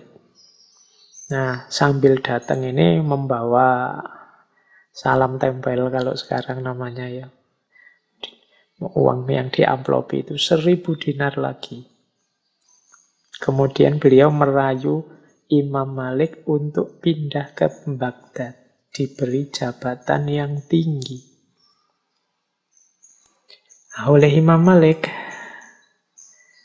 kebetulan Khalifah Al-Hadi datang, tawaran untuk pindah ke Baghdad ditolak, uang salam tempelnya ditolak, plus dulu uang seribu dinar yang dikirim, yang sama sekali belum disentuh, dikembalikan lagi. Nah, ini salah satu contoh bagaimana beliau ini tidak terikat oleh dunia, punya mentalitas zuhud. Oke, baik, kita lanjutkan lagi ya. Nah, ada salah satu contoh hikmah yang luar biasa dari Imam Malik adalah sikap yang tidak sok tahu. Jadi Imam Malik ini dikenal punya kalimat idola, yaitu la adri atau aku tidak tahu. Dan ini banyak sekali cerita-cerita tentang tabiat sangat tawaduknya Imam Malik. Jadi beliau ini tidak mengklaim dirinya tahu segala hal. Kalau memang ada pertanyaan yang beliau tidak tahu, beliau tidak malu-malu jawab, saya tidak tahu. Dan tidak akan ngarang-ngarang jawaban untuk menghibur orang biar kelihatan pinter, enggak. Atau biar orangnya puas, enggak. Kalau tidak tahu, ya tidak tahu. Karena urusan ilmu tidak bisa sembarangan. Ada cerita seorang laki-laki dari jauh, dari tempat yang jauh datang pada Imam Malik tentang satu masalah. Imam Malik menjawab, la uhsinuha. Jadi, la uhsinuha itu artinya, aku tidak ngerti masalah itu dengan baik. Bayangkan, ini tidak sekedar tidak tahu. Aku tahu, tapi pengetahuanku belum tuntas. Makanya jawabannya la uhsinuha. Aku tidak ngerti masalah itu dengan baik. Nah, laki-laki ini mendesak. Karena mungkin bayangannya dia kan ini ulama besar, masa tidak tahu. Tolonglah, aku telah melakukan perjalanan jauh untuk bertanya kepadamu tentang masalah ini. Imam Malik terus menegaskan, ketika engkau kembali ke tempat tinggalmu, kabarkan pada masyarakat di sana bahwa aku berkata kepadamu, la uhsinuha. Jadi ya, yo aku ngerti kamu orang jauh, tapi aku ndak ngerti masalah itu dengan baik. Jadi ya nanti kalau kamu kembali pada masyarakatmu, katakan saja apa adanya. Jawabannya Imam Malik, la uhsinuha. Nah, ini contoh ulama besar yang sadar diri dan tahu diri. Ngerti batas pengetahuannya. Kalau memang tidak tahu, ya bilang tidak tahu. Biar tidak menyesatkan orang. Ada cerita dari Khotib al-Baghdadi, dan beliau cerita bahwa Imam Malik itu satu ketika pernah ditanya empat puluh delapan masalah. Yang dijawab hanya dua. Sisanya dijawab dengan la adri. Jadi sisanya dijawab dengan tidak tahu. Ya karena memang tidak tahu, mosok ngarang. Karena memang tidak tahu kan tidak mungkin terus dikira-kira, apalagi urusan agama. Jadi saya tidak tahu. Bahkan tidak hanya la adri, tadi kan la uhsinuha. La uhsinuha itu jane yang ngerti tapi belum tuntas. Aku belum tahu dengan baik. Nanti saja kalau sudah dicek sampai baik baru berfatwa. Kalau memang belum tahu ya belum tahu. Makanya ada satu quotes yang luar biasa dari kalimatnya Imam Malik. Junnatul alim qauluhu la adri. Jadi bentengnya orang alim adalah kata-kata la adri. Aku tidak tahu. Nah ini cuma ya bukan berarti terus ini menyembunyikan ilmu. Ya kalau tahu ya disampaikan tahu. Tapi kalau tidak tahu jangan gaya tahu. Apalagi ngarang-ngarang. Kalau filsafat sih ngarang tidak masalah. Lahir filsafat yang baru. Tapi kalau agama kan kita tidak bisa ngarang.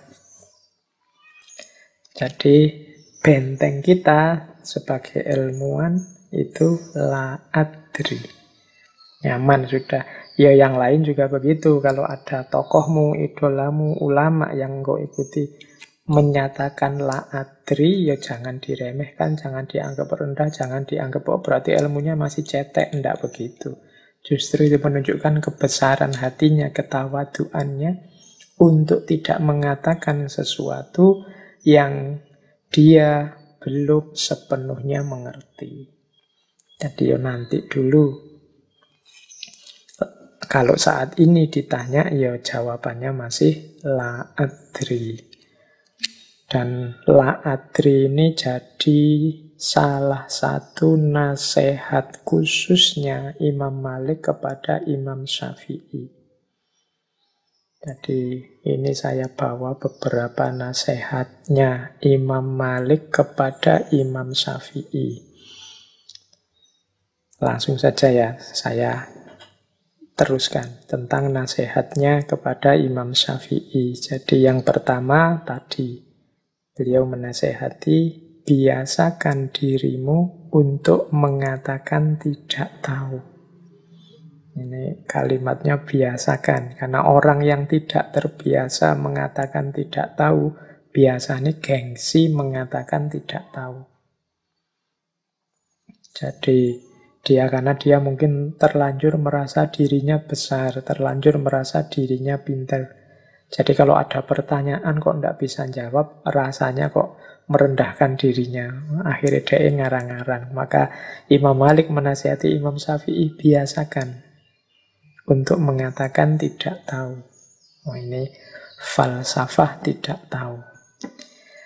Terus, ada lagi pesannya Imam Malik kepada Imam Syafi'i, sesungguhnya Allah telah menganugerahkan cahaya di dadamu. Maka jangan engkau padamkan dengan maksiat. Jadi Imam Syafi'i ini kan salah satu muridnya yang top, yang pinter, yang nanti jadi teman diskusi yang luar biasa. Dan Imam Malik ngerti benar bahwa ilmu itu cahaya. Maka orang-orang pinter adalah orang-orang yang bercahaya, yang menerangi sekelilingnya. Maka dia harus berhati-hati agar tidak mengurangi cahaya atau menghalangi cahaya sehingga terjadi kegelapan. Apa yang mengurangi intensitas cahaya dan juga mengubah cahaya jadi kegelapan? Maksiat. Jadi Imam Malik berpesan, tolong engkau ini orang yang bercahaya karena Allah menganugerahkan cahaya di dadamu. Jangan engkau padamkan cahaya itu dengan maksiat. Semakin kita melakukan maksiat, semakin cahaya itu terhalang dan kita akan gelap. Dan tidak usah teman-teman tanya ya maksiat itu apa saja Pak. Semua jenis maksiat dan insya Allah teman-teman ngerti mana yang maksiat. Kalau lupa ya buka lagi kitab-kitabnya, ngaji-ngajinya dulu. Bidayatul Hidayah apa-apa tentang dosa-dosa kecil maupun dosa-dosa besar. Itu yang bisa menggelapkan hidup kita, menjauhkan kita dari cahayanya Allah. Oke, Kalau ini teman-teman insya Allah sudah ngerti. Terus ada nasihat lagi terkenal dari Imam Malik pada Imam Syafi'i. Jadilah engkau orang yang paling banyak diam di antara manusia. Jika mereka benar, ikutlah di dalamnya, dan jika mereka salah, jangan ikuti mereka. Ini mungkin penting juga nasihat buat kita ya. Kita hari ini kan tidak betah untuk diam. Sehari tidak buka W A, sehari tidak buka Instagram atau Twitter, sehari tidak posting apa-apa, tidak mention apa-apa, itu kan rasanya kok sepi. Grup W A itu kalau tidak aktif sak jam saja, terus muncul emoticon-emoticon itu kan, kok sepi yo, dan seterusnya. Nah, itu kan secara hari ini begitu gaya hidup kita. Padahal Imam Malik justru mbok yo, kita ini lebih banyak diam. Nasihatnya Imam Malik pada Imam Syafi'i justru jadi orang yang paling banyak diam saja. Orang yang paling banyak diam itu punya kesempatan berpikir lebih banyak dibandingkan yang ngomong. Ya kalau orang ngomongnya banyak itu kan ya kesempatan berpikirnya secara intensif berbeda dengan orang pendiam. Kalau pendiam itu kan bisa pikirannya kerja terus. Kalau ngomong sambil mikir kan susah. Saya seperti ini bicara hampir dua jam itu kan ya setengah-setengah mendaya gunakan pikirannya agak tidak maksimal. Coba sambil diem, mikirnya justru lebih maksimal. Maka katanya Imam Malik, jadi orang yang paling banyak diam saja. Mencermati lingkungan sekelilingmu. Kalau orang-orang di sekelilingmu benar, ya ikuti. Kalau orang-orang di sekelilingmu salah, ya jangan diikuti. Ini berarti kan mulutmu diam, tapi pikiranmu jangan. Telaahmu terhadap masyarakat jangan. Jadi kalau mereka benar ya diikuti. Kalau mereka salah ya dihindari. Kalau engkau terlalu banyak ngomong, tidak sempat refleksi, ya hasilnya cuma ikut saja. Orang ke utara ikut ke utara, orang ke selatan ikut ke selatan. Nah ini masalah. Terus nasihat lagi kepada Imam Syafi'i, angkatlah tanganmu dari hidangan makanan saat keinginanmu untuk makan masih menggebu. Ini mungkin dengan kata lain, nasihat ini ingin agar Imam Syafi'i jangan rakus, jangan serakah, jangan memuaskan egomu, jangan memuaskan keinginanmu sampai sak pol-pole, sak tuntas-tuntase. Kamu harus punya daya pengendalian diri. Mengangkat tangan dari hidangan makanan saat keinginan makan masih ada, itu kan berat. Makanannya sih masih ada. Kalau mau nambah lagi masih siap. Dan sebenarnya juga belum terlalu kenyang, masih ingin nambah lagi. Tapi nasihatnya Imam Malik, kalau engkau bisa berhenti dalam situasi seperti itu, ya berarti engkau punya kemampuan mengendalikan diri. Hasrat dan nafsu jangan, jangan dimanjakan. Jadi ini salah satu jalan untuk mendidik diri. Kita ini kan sering kesulitan di sini. Kalau sudah seneng itu terus. Mungkin di antara teman-teman ada yang maniak game ya, game online apa game apa. Itu kan terus. Coba nasihatnya Imam Malik ini dijalankan. Keinginan main gamenya masih menggebu-gebu, kuotanya masih banyak, tapi ya saatnya berhenti ya berhenti. Jadi kemampuan mengendalikan diri. Nah ini nasihat-nasihat penting ini saya pilih dari Imam Malik pada Imam Syafi'i, yang menurut saya relevan untuk kita ikuti juga hari-hari ini. Oke, ini Imam Malik dan Imam Syafi'i ini kan guru murid, sama-sama pinter, sama-sama luar biasa. Dalam banyak pandangan mereka ini berbeda.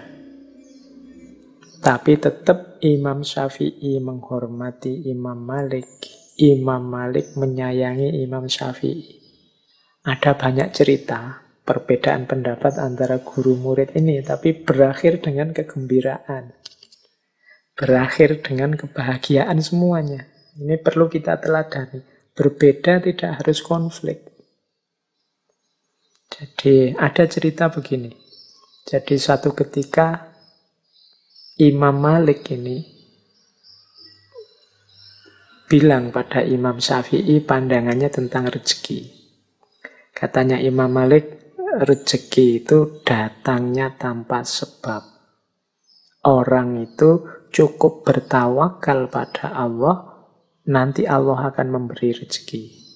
Rumusnya, katanya Imam Malik, lakukan yang menjadi bagianmu, selanjutnya biarkan Allah mengurus yang lainnya. Ini Imam Malik mengikuti hadis, kalau sabdanya Rasulullah, kalau kalian bertawakal pada Allah, sebenar-benarnya tawakal, Allah akan memberikan rizki kepada kalian, sebagaimana rizki kepada burung yang pergi dalam keadaan lapar, lalu pulang dalam keadaan kenyang. Jadi pendapatnya Imam Malik, rezeki itu tidak usah dicari, cukup orang itu jalankan tugasnya dengan baik. Yang guru jadi guru dengan baik, dosen jadi dosen dengan baik, yang tani ya kerjakan lahannya dengan baik, sudah. Rezekinya apa, berapa, seperti apa, itu urusannya Allah dan akan datang sendiri. Nah, ini pendapatnya Imam Malik. Nah, Imam Syafi'i punya pendapat yang berbeda kepada gurunya.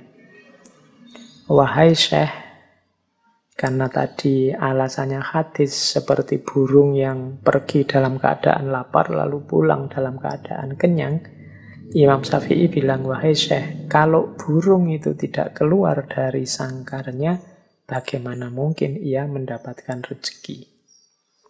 Jadi gurunya bilang rezeki itu tidak usah dicari, dia akan datang sendiri. Kalau Imam Syafi'i bilang, ya ndak, rezeki ya harus dicari, harus dijemput.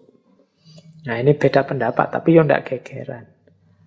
Nah, ada cerita terus. Suatu ketika, ketika Imam Syafi'i ini berjalan-jalan, beliau melihat serombongan orang sedang panen anggur. Wah, terus Imam Syafi'i, wah, ini ada kesempatan untuk dapat rezeki. Imam Syafi'i terus membantu panen anggur itu, membantu orang panen. Nah, setelah panen selesai, Imam Syafi'i diberi imbalan beberapa ikat anggur sebagai balas jasa. Wah, ini seneng Imam Syafi'i ini, dapat anggur lumayan ini.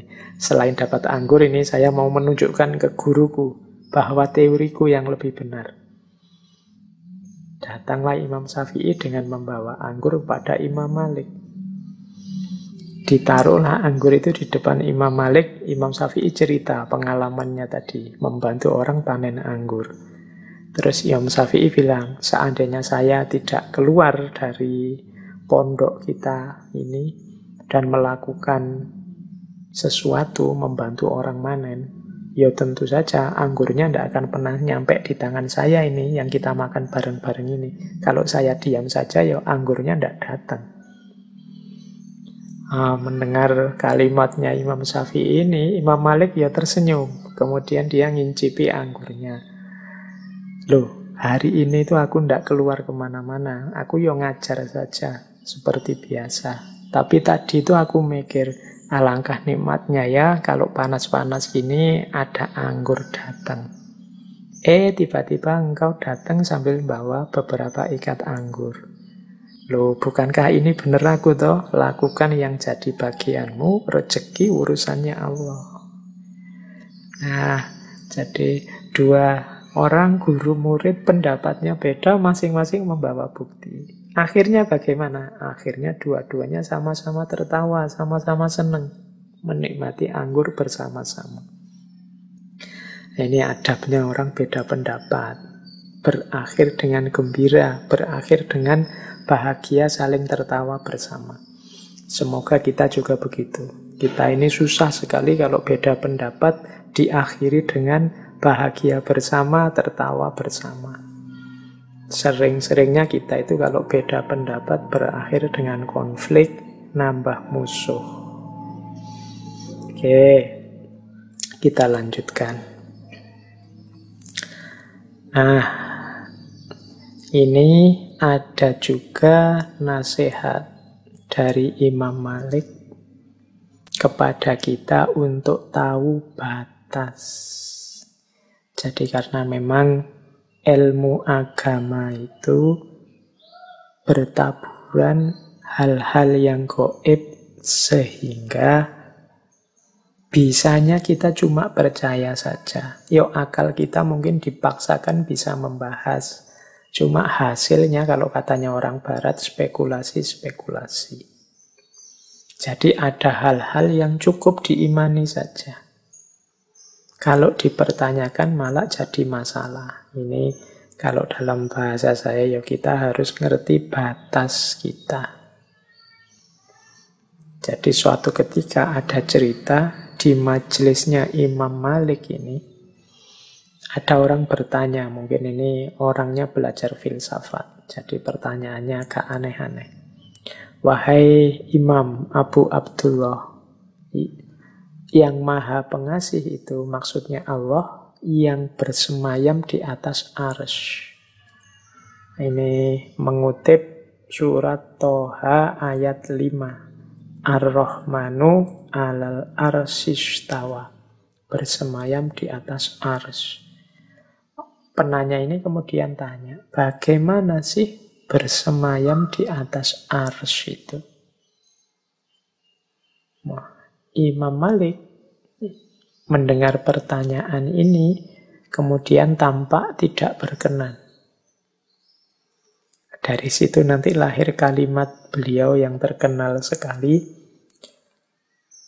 al-istiwa'u ghairu majhulin wal kaif ghairu ma'qul wal imanu bihi wajibun wassu'alu anhu bid'atun.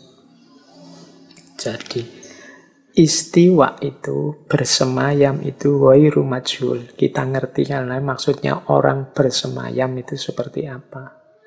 Wal kaif ghairu ma'qul, tapi kalau bersemayamnya Allah itu ghairu ma'qul. Pikiran kita tidak akan nyampe seperti apa bersemayamnya Allah. Wal imanu bihi wajibun, tapi kita wajib beriman. Wong ini Al-Quran yang bilang. Wassu'alu anhu bid'atun, mempertanyakan hal ini itu bid'ah, mengada-ada. Kenapa disebut mengada-ada? Lawang wal kaifu ghairu ma'qul. Detail caranya, akal kita tidak akan nyampe. Jadi kalau minta jawaban pasti bagaimana Allah bersemayam, tidak akan bisa kita. Cukup kita imani bahwa Allah bersemayam. Seperti apa? Wallahu a'lam bishawab. Wassu'alu anhu bid'atun. Ini nama lain dari mbok kita tahu batas.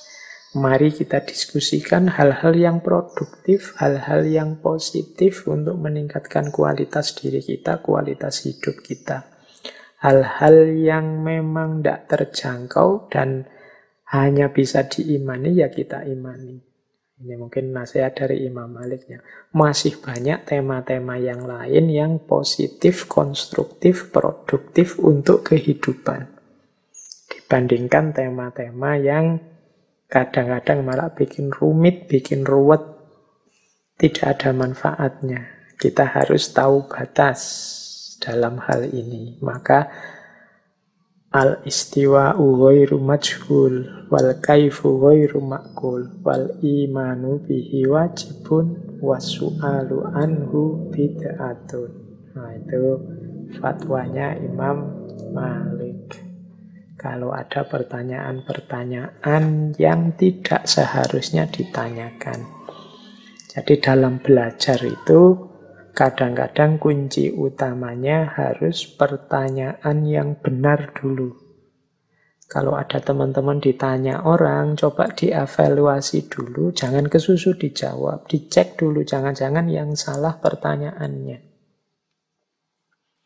Jadi dulu waktu saya belajar filsafat ketuhanan klasik itu ada isu yang diperdebatkan ramai sekali. Tapi ternyata ketemunya ini yang salah pertanyaannya tentang kemahakuasaan Tuhan. Jadi apakah Tuhan bisa menciptakan sesuatu yang Tuhan sendiri tidak bisa? Misalnya menciptakan batu yang besar yang Tuhan sendiri tidak bisa mengangkat. Loh, ini pertanyaan kontradiksi secara logika.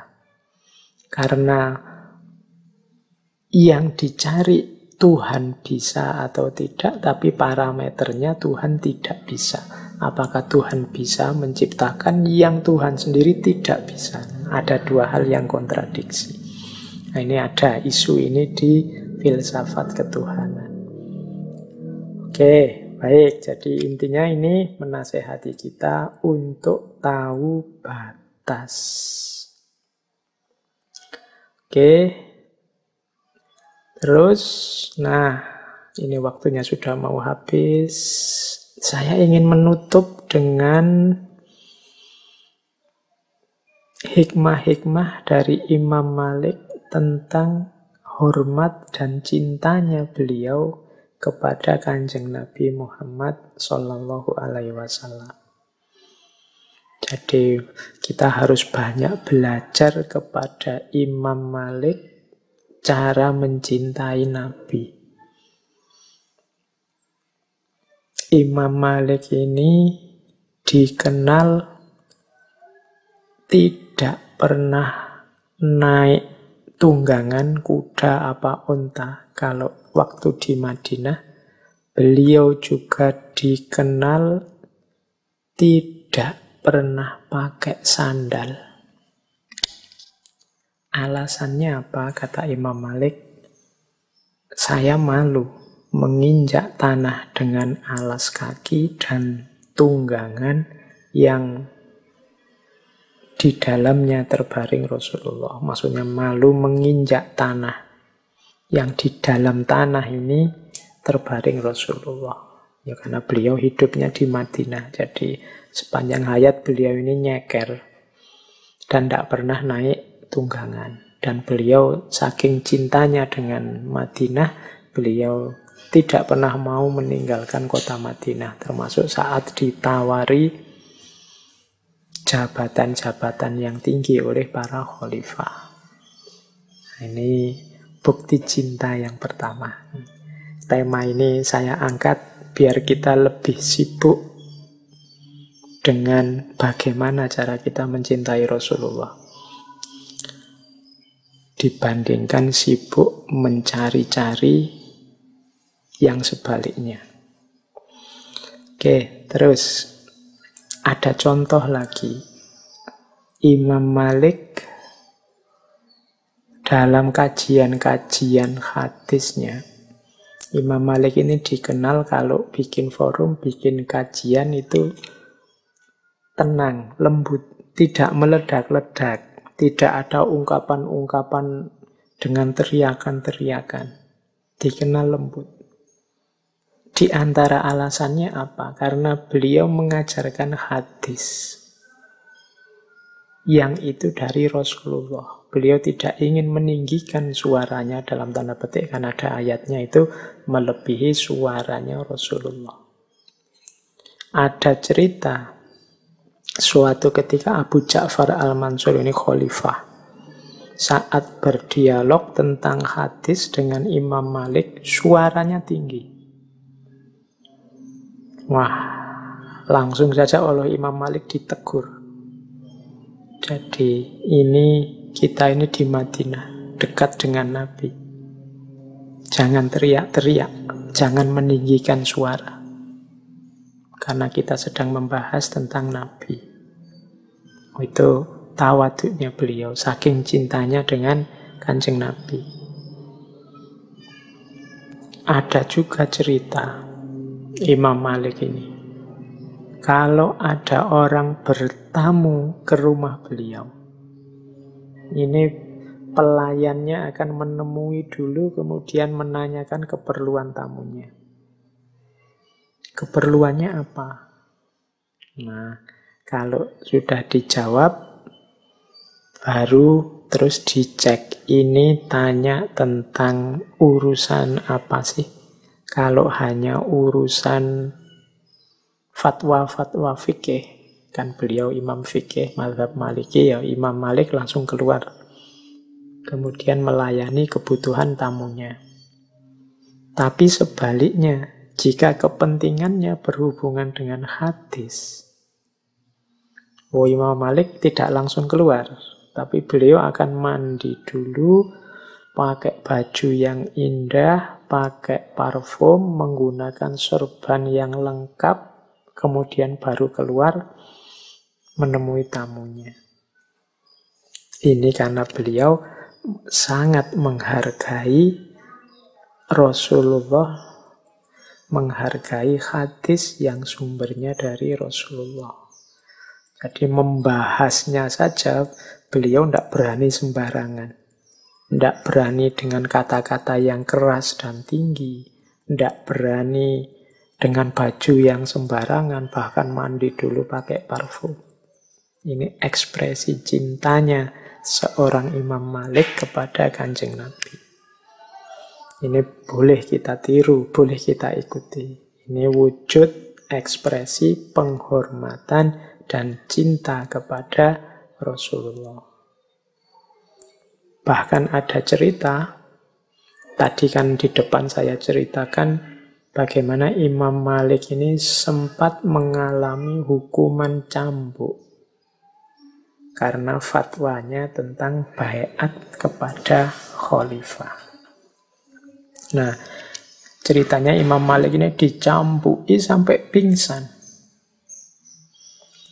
Saat pingsan dan siuman, beliau kemudian berkata kepada masyarakat Madinah saat itu, saksikanlah wahai khalayak, aku telah mengikhlaskan penderaku, aku telah mengikhlaskan, ku maafkan orang mencambui aku ini. Nah, itu orang-orang heran, loh ini kok langsung dimaafkan ya, padahal dia telah menyiksa. Setelah ditanya jawabannya Imam Malik apa? Aku takut saat aku meninggal dan bertemu Rasulullah, maka aku sangat malu pada beliau jika ada kerabat Rasulullah yang masuk neraka gara-gara aku. Ja'far bin Sulaiman ini kan keponakannya Khalifah Al-Mansur, yang kalau dari segi silsilah disambung-sambung, ya nanti ketemu dengan Kanjeng Nabi, ketemu dengan Rasulullah. Nah, Imam Malik ini meskipun sudah disiksa, dicambuk sampai pingsan, beliau tidak mau membalas, bahkan memaafkan. Alasannya apa? Aku takut nanti kalau aku meninggal ketemu Rasulullah, ada keluarga dan kerabat Rasulullah yang masuk neraka gara-gara aku. Meskipun bukan salahnya Imam Malik, dia malu kalau ketemu Rasulullah. Mungkin khawatir Kanjeng Nabi, oh ini ulama inilah yang menjadi sebab Ja'far bin Sulaiman masuk neraka. Mungkin itu bayangannya Imam Malik begitu. Sehingga langsung begitu sadar dimaafkan. Oke, itu salah satu bukti cintanya Imam Malik kepada Rasulullah. Baik, saya kira sudah ya. Masih adakah waktu? Oke, kalau masih ada saya tambah satu cerita lagi. Ini biar kalau tema-tema kayak gini enak cerita-cerita saja biar tidak terlalu berpikir. Ada cerita ini hubungannya dengan Rasulullah juga. Ini pelajaran buat kita. Jadi satu ketika Imam Malik ini dijamu murid-muridnya.